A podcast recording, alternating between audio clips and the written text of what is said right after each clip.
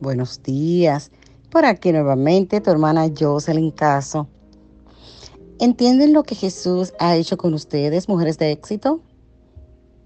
El capítulo 13 del versículo 1 en adelante de Juan nos habla que se acercaba la fiesta de la Pascua y Jesús sabía que le había llegado la hora de abandonar este mundo para volver al Padre. Jesús amó sus discípulos mientras estuvo en la tierra y wow, dice que los amó hasta el fin. Y en el día de hoy, mujer de éxito, quiero resaltar la consistencia y el amor de Jesús.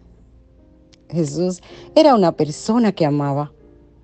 En su corazón encontró un lugar para su gente. Su mayor preocupación era seguir preparándolos para sus deberes y pruebas futuras.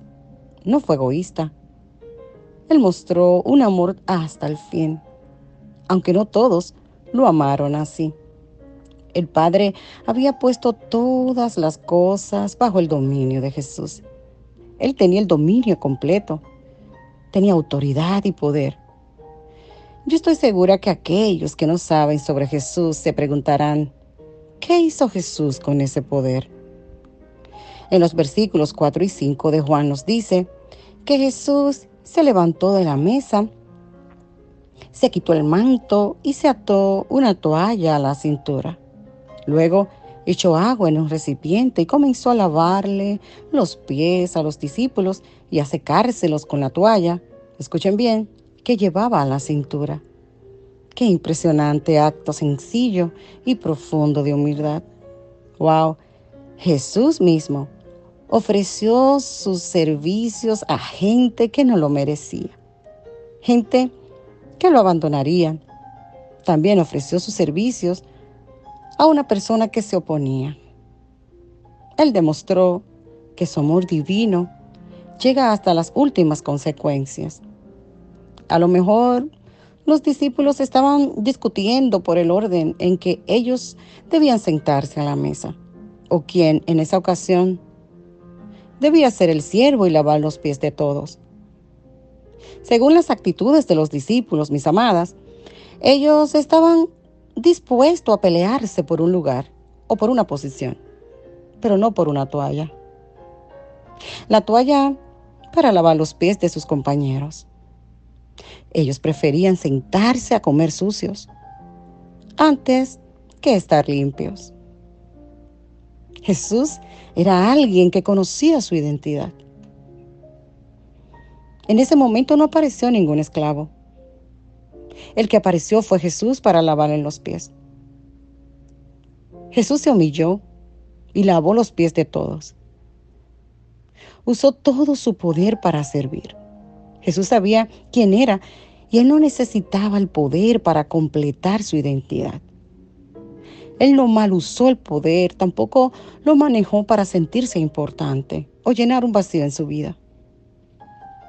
Y es que mujeres de éxito, muchas veces sin darnos cuenta, podemos mal usar y abusar del poder.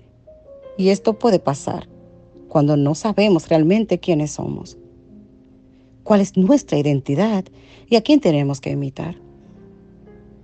Y aquí Jesús estaba rompiendo los esquemas con ese patrón de los honores y prestigios que acostumbramos a tener en nuestras vidas.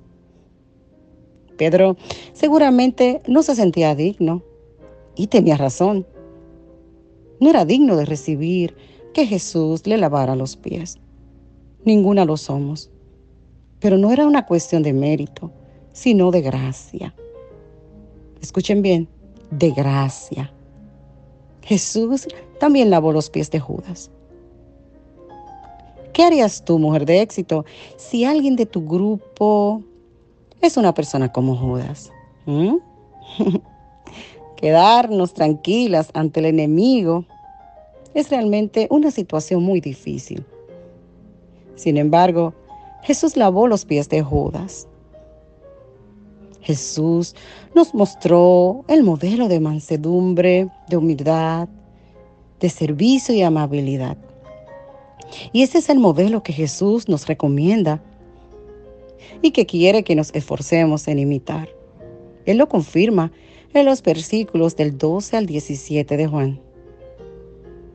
Les he puesto ejemplo para que hagan lo mismo que yo he hecho con ustedes. ¿Entienden esto? Dichosos serán si lo ponen en práctica. Maravilloso. Vuelvo y lo leo. ¿Entienden esto? Dichosos serán si lo ponen en práctica. Pongámoslo en práctica, mujeres de éxito, y recordemos que estamos experimentando la gracia de Dios y que debemos compartirla con los demás. Dios te bendice.